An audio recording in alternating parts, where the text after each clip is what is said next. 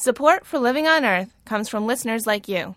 Please make a donation online at loe.org or call me at 617 629 3638. And thanks. From Public Radio International, this is Living on Earth. I'm Bruce Gellerman. 25 years after the worst nuclear catastrophe in history, the effects of Chernobyl's radiation persist so do memories of those who cleaned up the disaster. They were limited to 10 or 15 seconds to pick up a piece of radioactive graphite. They basically had taken a lifetime of radiation and they went back home. 850,000 Soviet soldiers served as liquidators. Now many are paying the price. When he was sick with cancer, he said, We sold our car to pay for the surgery. We sold our TV, our refrigerator, jewelry. Well, now my wife Lydia has cancer and there's nothing left for us to sell. But in the abandoned radioactive zone, nature flourishes. In one single day, I saw a herd of red deer, a herd of about 40 boars, four moose, and wolf. Chernobyl, a quarter century later, this week on Living on Earth. Stick around. Support for Living on Earth comes from the National Science Foundation and Stonyfield Farm. From the Jennifer and Ted Stanley studios in Somerville, Massachusetts, this is Living on Earth. I'm Bruce Gellerman. Pesticides are designed to kill pests, not hurt people, but now three independent studies find two organophosphate pesticides, widely used on foods in the field, can be passed on from moms to their babies during fetal development, with devastating effects on the kids' IQs. The studies appear in the journal Environmental Health Perspectives. Researchers from Columbia University and Mount Sinai Medical Center studied pregnant women and their children in New York City. Epidemiologist Brenda Eskenazi and her team from UC Berkeley focused on agricultural workers' kids in Salinas, California. Dr. Eskenazi, welcome to Living on Earth. Pleasure to be here. So, how great was the drop in IQ for the children who had been exposed to these organophosphates? We measured organophosphates by something called dialkyl phosphate metabolites in the mother's urine during the pregnancy. For every tenfold increase in the mother's levels of these metabolites during her pregnancy, we saw a 5.5 point decrease in the child's IQ. That translates to meaning that the children in the very highest 20% group of exposure versus the very lowest we see about a seven point difference in IQ. So you looked at these mothers' exposures and then you measured the children as they developed. Yes, that's right. We enrolled women during their pregnancies and have been following their children up until age seven at the point of this study. How important is this type of IQ reduction uh, of this, you know, kind of level? What effect does that have on the child's chances of success in school? Well, we are looking at a population level result, not an individual result. And so the way to think about this is that if you see a five or a seven point shift in the IQ in the general population, you will see more children that are going to need special services and more children that would be driven into the area of IQ that we would be concerned about them. Should we be surprised by these findings? I mean, these organophosphate chemicals, they're sometimes called nerve agents. I mean, they're designed to affect the brain. There is no doubt that at high doses, these chemicals are neurotoxicants. Children and farm workers have been poisoned for years at high doses. The question that we were faced with is what happens with low level, maybe chronic exposure, but low level exposure to these chemicals, and how does it affect a child during a critical window of development? These chemicals, how widespread is their use now? Will I find it in my house? Organophosphates were voluntarily removed for home use in the early 2000s. However, they have been widely used in agriculture since that time. So if I buy organic, do I lessen my exposure to these? Yes, you probably would have lower levels of exposure, if any. For individual parents and children, these findings could be quite tragic. On a societal level, uh, the educational level, they could be quite costly. Do you have any idea of the economic impact of this kind of decrease in IQ is having in our school systems? No, it would be very hard to estimate that. And also, it would be very important to make sure that parents know that eating a good diet may also affect neurodevelopment. And so we don't want to restrict people from eating fruits and vegetables because of their concern about organophosphates. That would be an anti public health message. So, what are people to make out of, of this study? What I would say is eat lots of fruits and vegetables. Make sure you wash those fruits and vegetables really well, even if it has a skin. And if you can and afford it, eat organic. And if you're going to use pesticides in your home, even though we don't use organophosphates in the home any longer, we are still using other pesticides that we know even less about. And uh, the best thing would be to use integrative pest management, where we don't use sprays, but we use baits and traps and other herbal remedies to rid ourselves of ants and roaches and other critters. Now, your study is one of three that just came out. There were studies at Mount Sinai and Columbia University, and researchers there have just found similar declines in IQ of children exposed to these very same chemicals. Were you surprised by those findings? Um, I was surprised that we saw the same types of associations in three parallel studies, and the fact that we saw similar findings is noteworthy. So I can imagine a mom feeling guilty getting these results and knowing that something that they ate prenatally is affecting their kids now. I would hope not. I would hope that the mother would feel that she did the best knowing what she knew and she ate well and she tried to protect her child as much as possible. And that's really all the best we all can do is base our behavior on what we know now. Dr. Eskenazi, thanks a lot. Really appreciate it. Thank you for having me. Brenda Eskenazi is a professor of epidemiology and maternal and child health at UC Berkeley.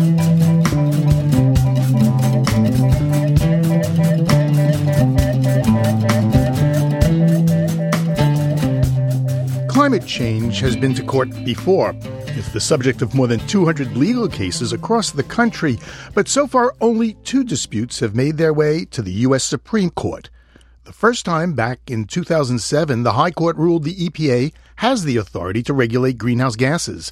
Now the justices are poised to make another landmark decision whether states can force utilities to reduce their climate changing emissions. Living on Earth's Mitra Taj reports. The states suing major power companies say they're already suffering the harmful impacts of climate change, and federal courts should force the country's biggest polluters to clean up.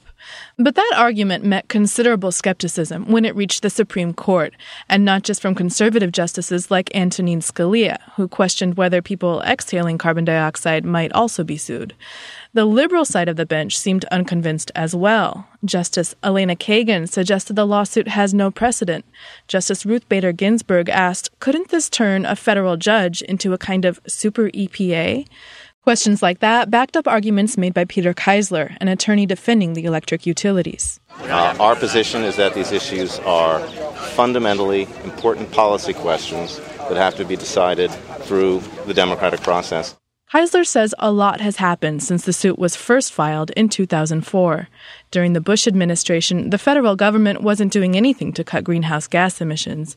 But now, thanks to the 2007 Supreme Court ruling that gave the EPA the authority to address climate change, the executive branch has begun to act. And that, Keisler says, means the courts can't. You know, that EPA and Congress both have weighed in on this area Congress in the Clean Air Act and EPA in implementing the Clean Air Act. Does it make sense to set up a parallel process in which courts would be asked to consider through tort litigation all the same questions that Congress and the EPA are wrestling with at the same time? But the EPA so far is only regulating greenhouse gas emissions from new power plants. Rules for the dirtier and aging coal fired power plants featured in the lawsuit aren't expected until next year. And that's if they come at all. Some members of Congress have vowed to revoke the EPA's climate authority. The states and environmental groups want a backup plan in case Congress and the administration balk. They argued in court that the promise of federal regulation isn't enough to get the courts off the hook. Lisa Heinzerling, a law professor at Georgetown University, says the issue at the heart of the case is whether federal courts can handle climate change claims at all. The kind of underlying idea there is this is a problem that's too big and too complicated, too new to be dealt with through law. And I find that premise scandalous, actually. Before returning to teaching last fall, Heinzerling worked for the EPA, helping design policies to cut greenhouse gas emissions. The effort there is ongoing, but this climate case puts the Obama administration in an awkward position. One of the companies being sued is owned by the federal government, and the administration has had to come to the defense of the country's biggest polluters, even as it writes rules forcing them to cut emissions. The Solicitor General, speaking for the administration, told the justices that the global nature of global warming makes it suitable for the EPA, but too unwieldy for the courts. But Heinzerling says there's no reason all three branches of government can't help shape solutions. Many, many people think that climate change is the most important environmental issue we face, maybe the most important issue we face, period. And the notion that this is something that cannot be resolved through law is, I think, a deeply uh, dangerous proposition. Together, the five companies are responsible for 10% of the country's greenhouse gas emissions. But legal experts sympathetic to the industry's case think it's dangerous to allow courts to weigh in. John Massey is an attorney and a former Supreme Court law clerk. There is a real risk here that if courts get involved, they could make the problem worse. So, one thing a political branch can do is manage trade offs and consider the whole problem. And one thing a court can't do is look at the whole problem, because a court can only decide the case before it. That argument came up in court, and Matthew Levine, the Assistant Attorney General of Connecticut, one of the states bringing the lawsuit, said it's nothing new. That's always been the cry of uh, industry whenever there's any threat of litigation or, or, regulation, but that's just not the case. We're asking for reasonable, cost effective measures that they can take to reduce their CO2 emissions. If the court does side with utility companies, it might still rule in a way that leaves the door open for federal climate change suits in the future. Almost all of the justices seem skeptical of the industry's claims that climate change doesn't fall under the jurisdiction of federal courts. If not federal courts, they said, then the cases would be left to state courts. The industry lawyer responded he's confident power companies can defend themselves there, but law professor Lisa Heinzerling says be careful what you wish for if the court reaches that kind of result. The interesting question is would the people who have been fighting so vociferously against these claims in federal court are they really going to prefer 50 different states handling these kinds of claims? The Supreme Court will render a decision this summer. For Living on Earth, I'm Mitra Taj in Washington.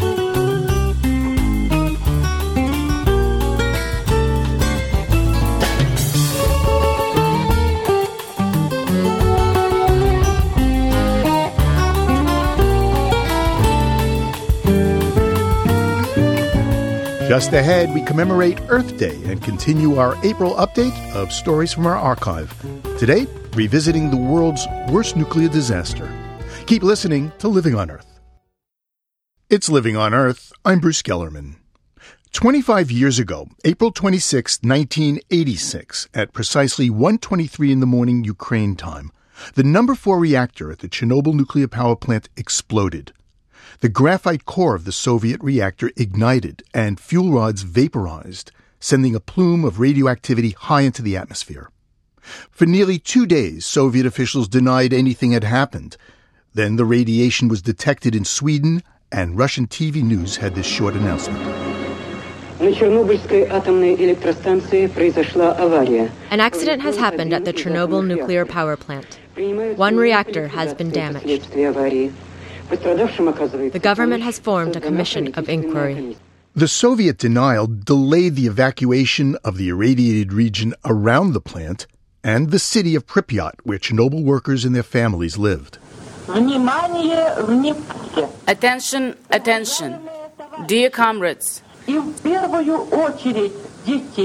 to ensure your safety, and especially safety of your children, it is necessary to temporarily evacuate the city and surrounding areas in the Kiev region.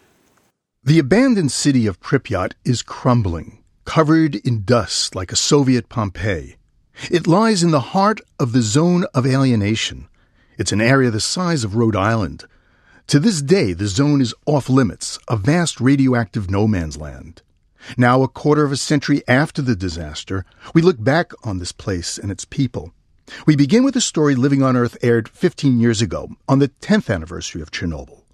I drove into the zone where the remains of the doomed reactor were entombed in a cement and steel sarcophagus. It's a two hour drive from Kiev to Chernobyl along rolling hills and peat bogs. Ukrainians say the soil here is so rich you can eat it. At least that's what they used to say. Today, a thousand square miles of land around the plant is off limits to most people. Ну, как считает наука, то проживать в настоящий период времени то постоянно нельзя. Yeah, the science says it's impossible to live here constantly. 18 miles from Chernobyl, we enter the exclusion zone. My driver, Petro, is quiet as we pass empty farms, homes, churches, and schools. A week after the disaster, 135,000 people were permanently removed from this area. Это трагедия. It is our tragedy. This was a very good place to live. What can we do? This is our fate. To visit Chernobyl requires special permission and an official guide. We're joined by a plant technician who will monitor radiation levels. He sees the look in my eyes. He says we're completely safe. Still, I'm given special clothes to wear a Russian hat, burly coat, cotton socks, gloves, leather boots, and a face mask just in case. A faded mural on a vacant apartment building welcomes us to Pripyat. The town was once home to 45,000 residents, plant workers, and their families. The sign reads, The party of Lenin leads us to a communist victory. My guide Alexander Shevchenko deadpans an old party slogan. The people of Pripyat really did invite the friendly atom into their homes. He laughs alone in the silence. But for our Geiger counter, the apartments are ghostly quiet. Plant officials delayed the evacuation of Pripyat for a day and a half. By then, Alexander says, the clouds of radioactive iodine had delivered intense doses to the town's children. Why did they wait 36 hours before they evacuated them? They waited for the order from Kremlin. They knew about the danger, but they waited for the instructions. I, I think it is forever, it shouldn't be for, forgotten. How to forget it? How to forget this abandoned city?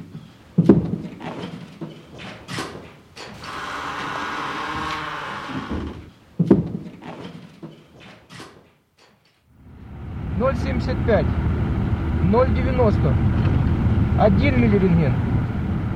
The radiation readings jump as we pass the remains of a contaminated forest buried in a field. It's a two mile ride from Pripyat to the plant. Chernobyl dominates the desolate marshland. It's a white, windowless monolith, a mile long and nearly a football field high. We're standing at ground zero. Today, what remains of the melted number 4 reactor is entombed in a massive 24 story sarcophagus. But even 300,000 tons of steel and concrete can't contain the intense radiation within. То есть это 0,5-0,57 миллирентген в час. 4.5 millirentgens per hour. Или направляю вот я датчик в сторону саркофага, сразу же поднимается уровень до The levels on our Geiger counter double when we point it at the sarcophagus. It's the most radioactive building on the planet. The amount of radiation released at Chernobyl was 250 times that of the atomic bombs dropped on Hiroshima and Nagasaki combined. After a minute here, Alexander wants to leave this place. Очень высоко. Многовато, конечно. Не пора ли нам ховаться в машину? Better than it's to, to the car. Why is that? Because it's rather high. The- You know, I, I- I've been inside the sarcophagus four times. What is it like? What does it look like inside? Uh, wrecks, ruins. Ruins, wrecks, uh, uh, and high level of radiation. Only two minutes allowed.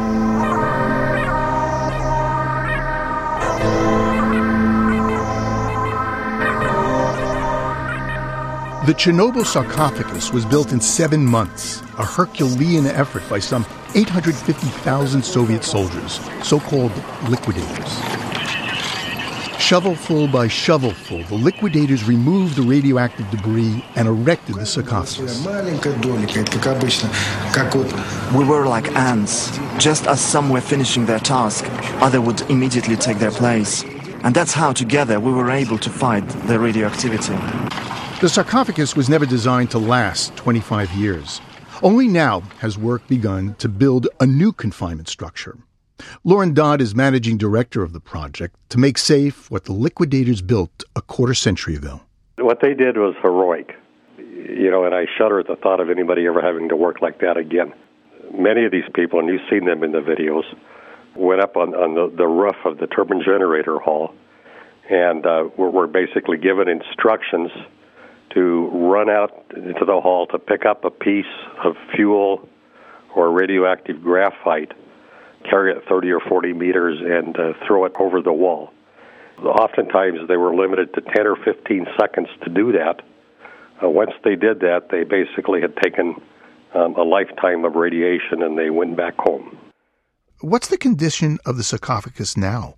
Well, it's better now than it was two or three years ago. When when that was built, it was it had a design life of 10 years, and there were large large holes you know throughout the facility uh, where birds and small mammals could enter. Things were kind of stacked together like you might build a house out of out of a deck of cards.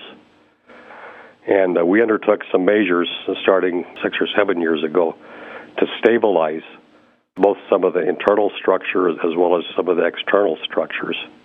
Today, in that particular work that we did, we think it's good for the next 15 years. Even having done that, you know, I would be concerned here if, if we were to have particularly high winds.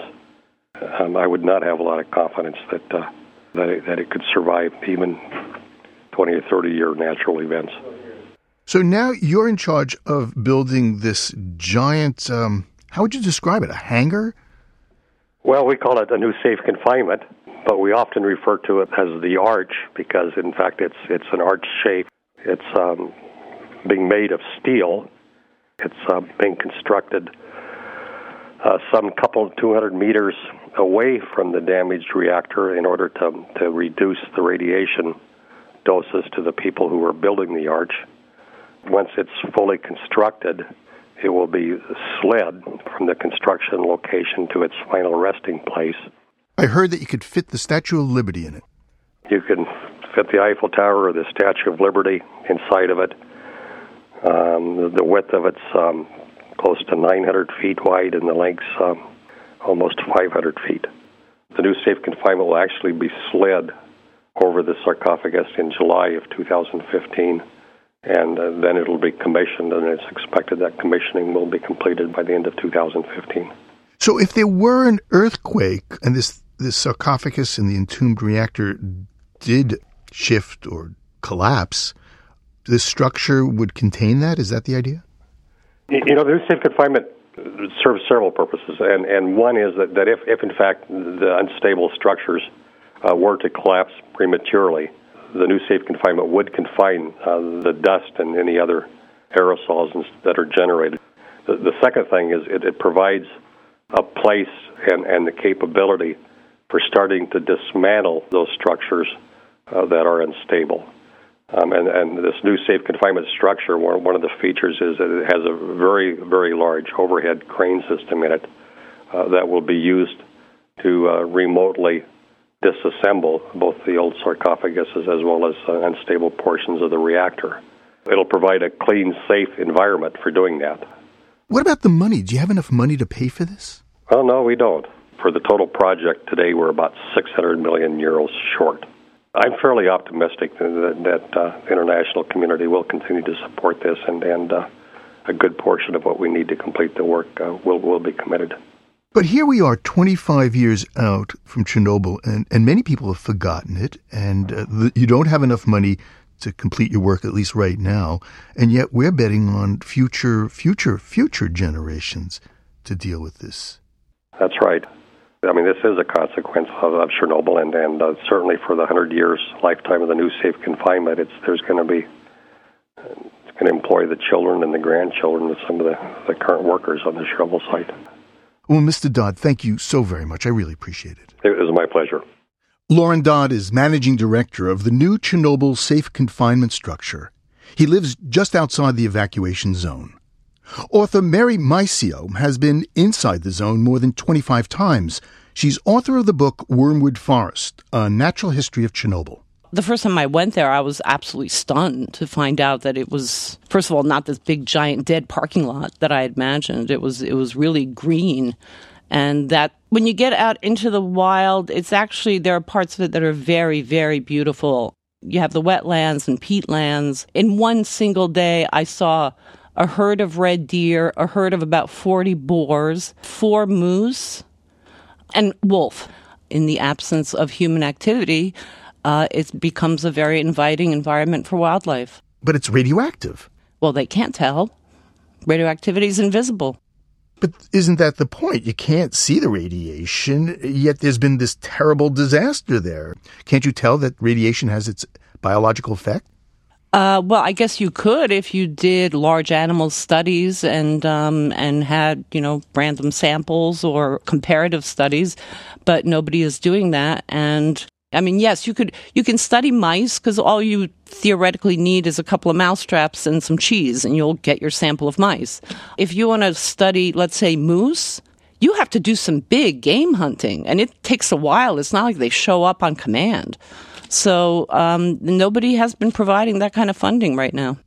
But we had no gross genetic damage that mm-hmm. we can see now. No giant insects and, and birds. No, no, no, nothing like that. If there are mutations being born in the wild, they die. They get eaten by scavengers, so nobody actually finds them. Nobody has identified any mutations except for um, these uh, studies done on swallows where they have some they have the pigmentation damage, like al- albino spots on their faces. What about the forests and, and the flora, the trees? Have they been affected? Can you see uh, mutations in them?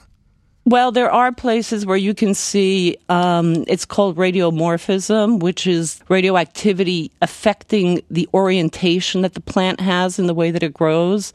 So, in very, very radioactive areas, you will have these kind of stunted pine trees that look more like bushes. So, now we have this largely abandoned area. When do you think people will be able to come back? Oh, it depends. There are parts of the zone where people could actually live now because the lines were drawn in a very, very rough way. Um, other parts, the parts that are closest to the reactor, um, as a practical matter, never.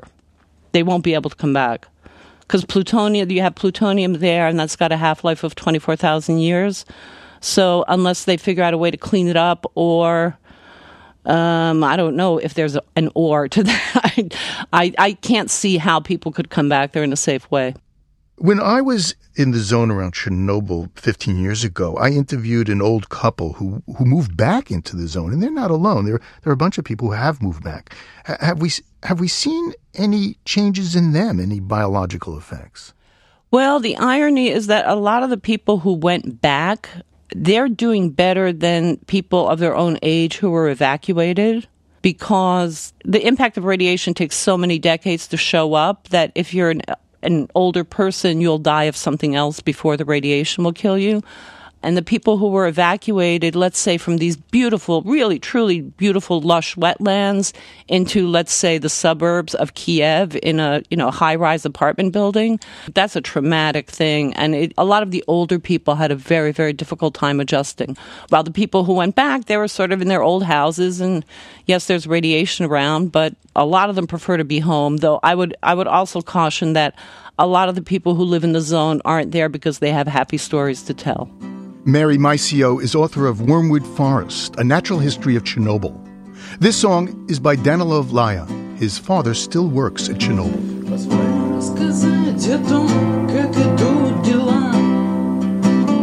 The song is called Our Small Town. Michael Foster Rothbart recorded it. He's a photojournalist who spent two years in and around the zone documenting its people. My commitment to this project started when I discovered how other photojournalists distort Chernobyl. They, you know, they visit briefly and they expect danger and despair, and so that's what they photograph: uh, photos of you know deformed children and abandoned buildings. And I feel like this sensationalist approach really obscures more complex stories about how how these communities adapt and survive. So I really wanted to photograph the suffering that's there, but also the joy and beauty, the endurance, and really the hope. One of your photographs is of, of a woman named Tanya, who was a Chernobyl engineer, and and she was a winner of the Miss Atomic Beauty pageant. Yeah, it's I I think it's hilarious. But every year, all the Ukrainian nuclear power plants have this beauty contest for their workers, and that year, that was 2009, she won, and uh, it's really interesting. She is actually the third generation in her family to work at the Chernobyl plant, and uh, a story I love about her is I have a picture in my current exhibit in Chicago of her husband Sergei in this uh, liquid waste treatment facility. He's just walking past all these this endless row of barrels marked with radiation symbols, and this is the place where Sergei and Tanya fell in love. These workers are working at the plant. Their lives are all about Chernobyl, and so of course they meet, they flirt, they fall in love, they get married, they have kids, and more often than not, the next generation also grows up to work at the Chernobyl plant. I like this picture of um, Leonid. He was a mailman who was delivering top secret mail to the military headquarters in Chernobyl. Yeah, Leonid Bukovsky was reassigned from his job as a mailman to deliver this top secret mail. And he's now in a wheelchair. He told me that in Chernobyl, here's, here's what he said. He said, In Chernobyl, no one knew how serious it was. We wore no special clothes. He said, I'm 55 years old and no one needs me. He feels like there's not much left for him to do in this life. And, and I heard that sentiment often. Uh, there were actually 850,000 liquidators, the people who worked in the cleanup after the accident. And this was a moment of crisis when they were pushed to their limit and they did everything they could for their country or for the world. And after that, you know, their lives never seem the same. One of the, if not the saddest photo I think you've taken, and the one that kind of has burned an image in, in my mind, is the one of a farmer, and he's got a tattoo of his wife on his shoulder. So his full name is uh, Vasily Kozachenko. I, I was walking through the town of Ivankiv, and I heard him half drunk, crying in his front yard, and I peeked over his fence, and I thought, he's never going to let me photograph him, but I I screwed up my courage to knock on the door and ask, and he let me in and talked to me, and we just talked for a few minutes and he has this tattoo of a woman. I asked him about it, and he told me that his wife had died the previous year from cancer. She died of liver cancer after a long illness.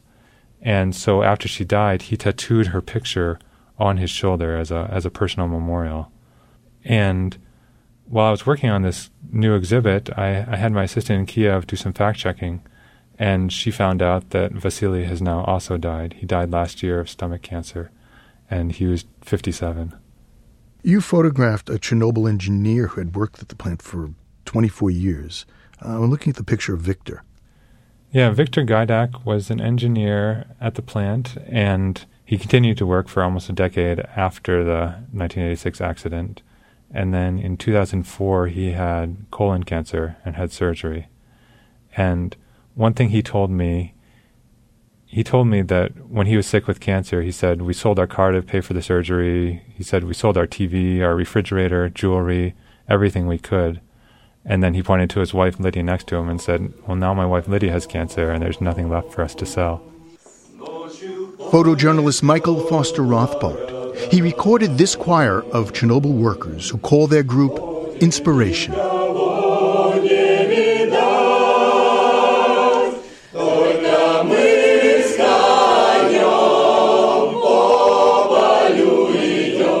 To see some of Michael Forster Rothbart's Chernobyl photos and for links to his touring exhibits, go to our website, loe.org.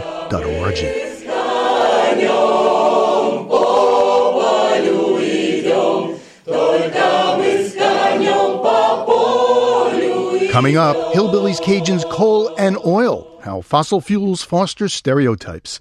Stay tuned to Living on Earth. Support for the Environmental Health Desk at Living on Earth comes from the Cedar Tree Foundation. Support also comes from the Richard and Rhoda Goldman Fund for coverage of population and the environment, and from Gilman Ordway for coverage of conservation and environmental change. This is Living on Earth on PRI, Public Radio International. It's Living on Earth. I'm Bruce Gellerman. Ahead, how a desert wren keeps its nestlings cool. But first, this cool fix for a hot planet from Sean Falk. Street lamps that illuminate our roads at night don't do much during the day, but that idle time spent in the sun may change soon. Engineers say the fix is simple turn the street lamps into solar panels. Researchers from the Denmark based company Scotia have developed a solar lamp they call SunMast. SunMast is the first street light designed to generate energy from the sun during the day and feed that energy into the local power grid. The street lamp is fashioned with a new type of photovoltaic solar cell specially built to handle dim and indirect lighting.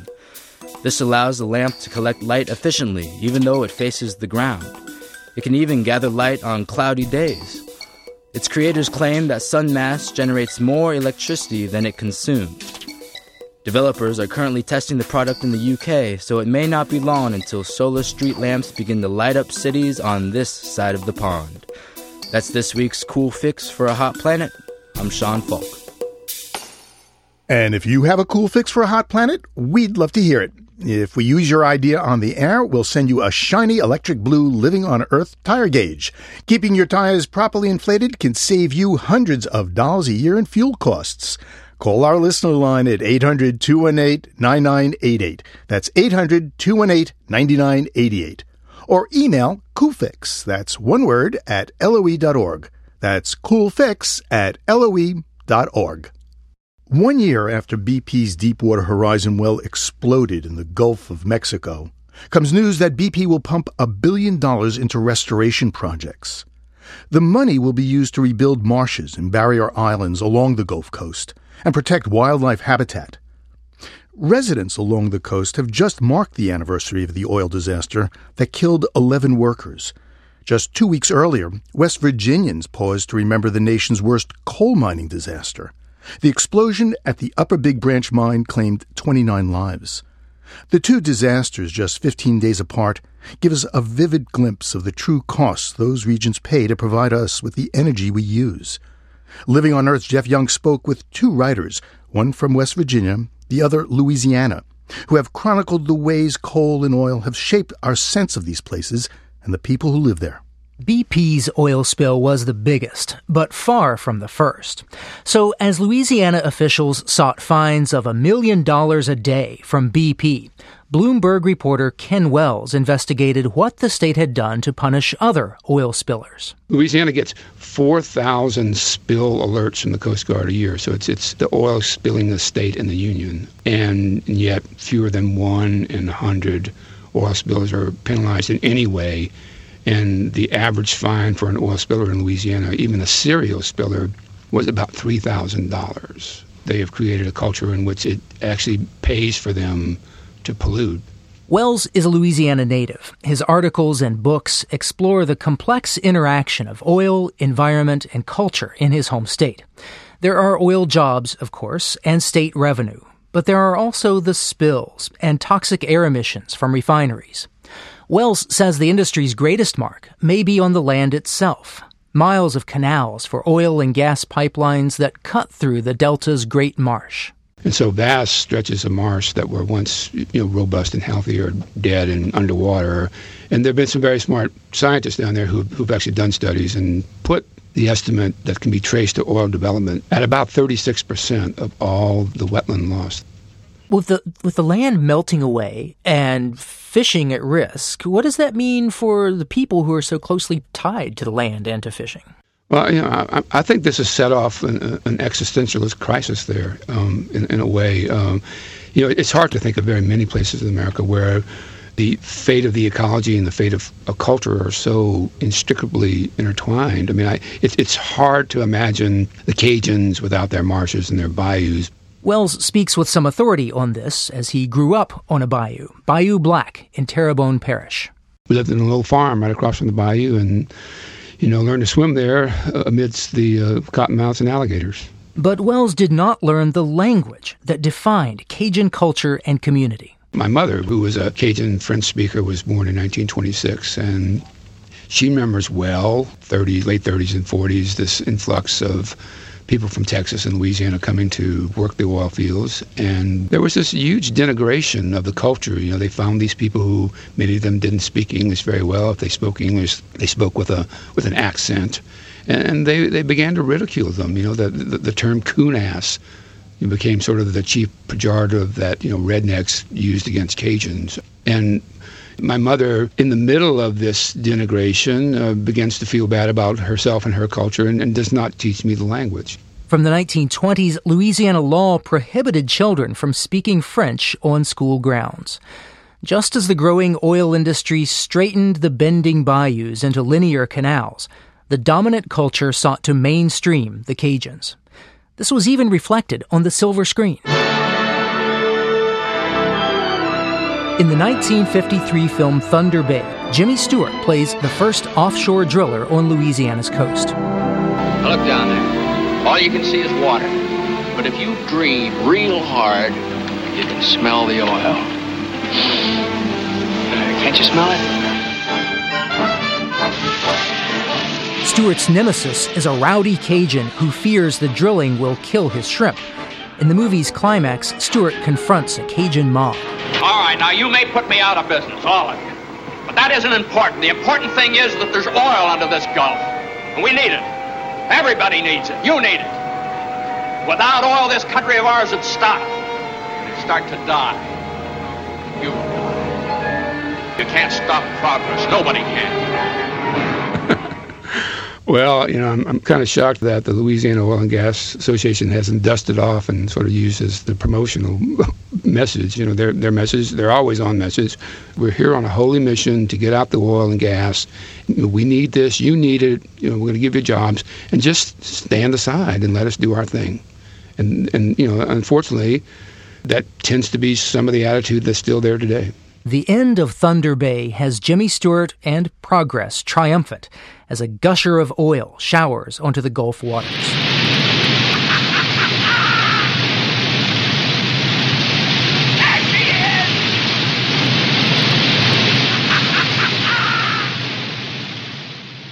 Nearly a thousand miles away from Wells's Bayou Black, writer Denise Giardina grew up in Black Wolf, a coal camp in West Virginia's McDowell County. We lived in a house that was owned by the coal company. Uh, the coal company controlled the local political machines, the local school systems, built the churches, owned the company stores, and uh, it, it was it was a totalitarian system in many ways. Giardina left the coal camp and discovered that there was much more to Appalachia than just coal. She studied history and found, to her surprise, that the region had a rich culture and deep roots. If you had asked me when I was uh, 12 years old what was my history, I would have said, We have no history. Those cultural, historical references were destroyed piecemeal uh, over a hundred years ago, and um, what took their place was this again this this totally controlled system run by the coal industry with little emphasis on connection to the land or a connection to the past. I really, um, you know, as I grew up, learned that there are structural reasons for the problems that we had, and I just wanted to tell that story. Her novels Storming Heaven and The Unquiet Earth trace generations of families through the turmoil of the coal industry and the fierce battles to organize miners. And Giardina explores the ways outsiders eager to exploit the region's mineral wealth depicted the Appalachian culture and determined its fate.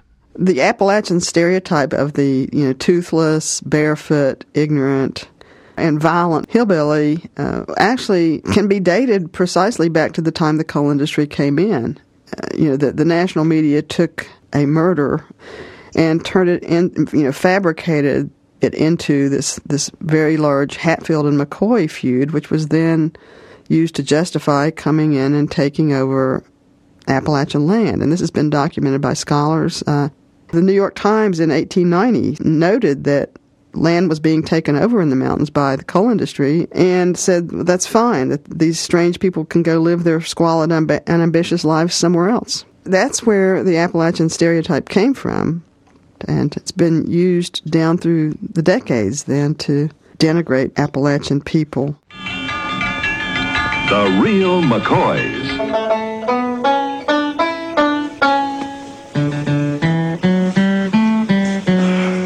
About genetic deficiencies. Isn't that pitiful?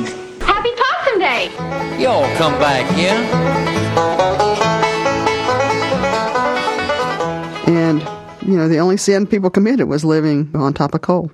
Um, I mean, the things that people put up with here in the coal fields uh, wouldn't be allowed anyplace else. Uh, those counties are among the poorest, uh, least educated counties in the United States of America. And in fact, in terms of health indicators, you're talking more like a third world country. If you had to sum up, how would you describe this relationship between coal and the place where you grew up? Um, well, it's sort of like um, the relationship between a drug addict and the drug. I think uh, people know how harmful it is. Uh, they know it's been bad. But after, you know, 120 years, 130 years of dependence, uh, it's hard to break the habit. Giardina's metaphor of addiction also comes up as Ken Wells describes Louisiana's relationship with oil. In fact, as you listen to these two writers, Bayou Black and Black Wolf Coal Camp don't seem so far apart. They're linked by a common experience with the black minerals beneath them and now they're linked by the timing of two tragedies. Giardina and Wells see little evidence that what happened to the Upper Big Branch mine and Deepwater Horizon rig has resulted in much change. I think it genuinely shocked people, and I think this, you know, changed you know a, a number of minds and attitudes. The real question, the real test, I think, is, a, is whether what can be done is affordable, or whether really it's you know, time is sort of running out and it's too little, too late you know, what's been done in the year since it, it occurred? Nothing. What's Congress done? Nothing. You know, if 29 people had been killed in a upper class community, that would have gotten some attention. But uh, whether it's the Louisiana oil fields or coal fields in West Virginia, any place where you have a major extractive industry and that's the dominant industry in a place, then you're going to have the same situation. We're the cannon fodder for the energy war, so that's that's basically it. Authors Denise Giardina and Ken Wells. There's more about them and the places they're from at our website, loe.org. For Living on Earth, I'm Jeff Young.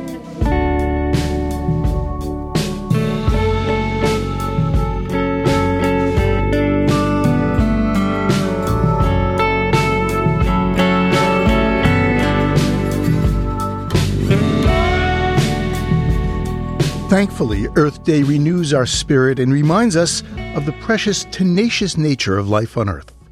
We offer up this from the Arizona desert.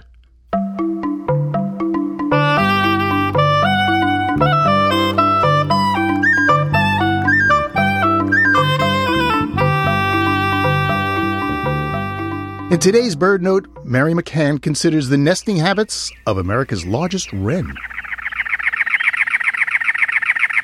In late April, in the Arizona desert, it's already over 90 degrees by 11 a.m., and the mercury is still rising. A cactus wren sings, perched atop a many lobed cactus. Then it hops down to its nest, tucked among the spiny lobes of the prickly pear. In a desert realm where it's hot enough to fry an egg on a flat rock, how can the delicate nestlings of a cactus wren survive? Well, Cactus wrens, which may nest several times between March and September, carefully orient their nests in tune with the season. Their bulky twig structures, shaped roughly like footballs, have a side entrance. That tubular entrance curves toward the inner chamber. When building a nest for the hot months, the wren faces the opening to receive the afternoon breeze. This circulates cooling air through the chamber and over the chicks. By contrast, a cactus wren building a nest in early March orients the entrance away from the cold winds of that season, keeping the chicks snug and warm. That's Mary McCann for BirdNote.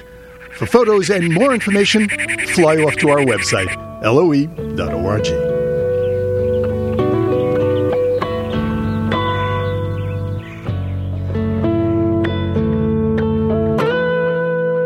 On the next Living on Earth, we travel to Borneo, or Kalimantan as locals call it, where an international effort is underway to restore land ruined by a failed rice growing scheme. I think this will probably be the world's largest effort to rehabilitate a degraded peatland and lowland area that's ever been attempted. So it is big. Turning a fiasco in the field into a model for restoration next time on Living on Earth.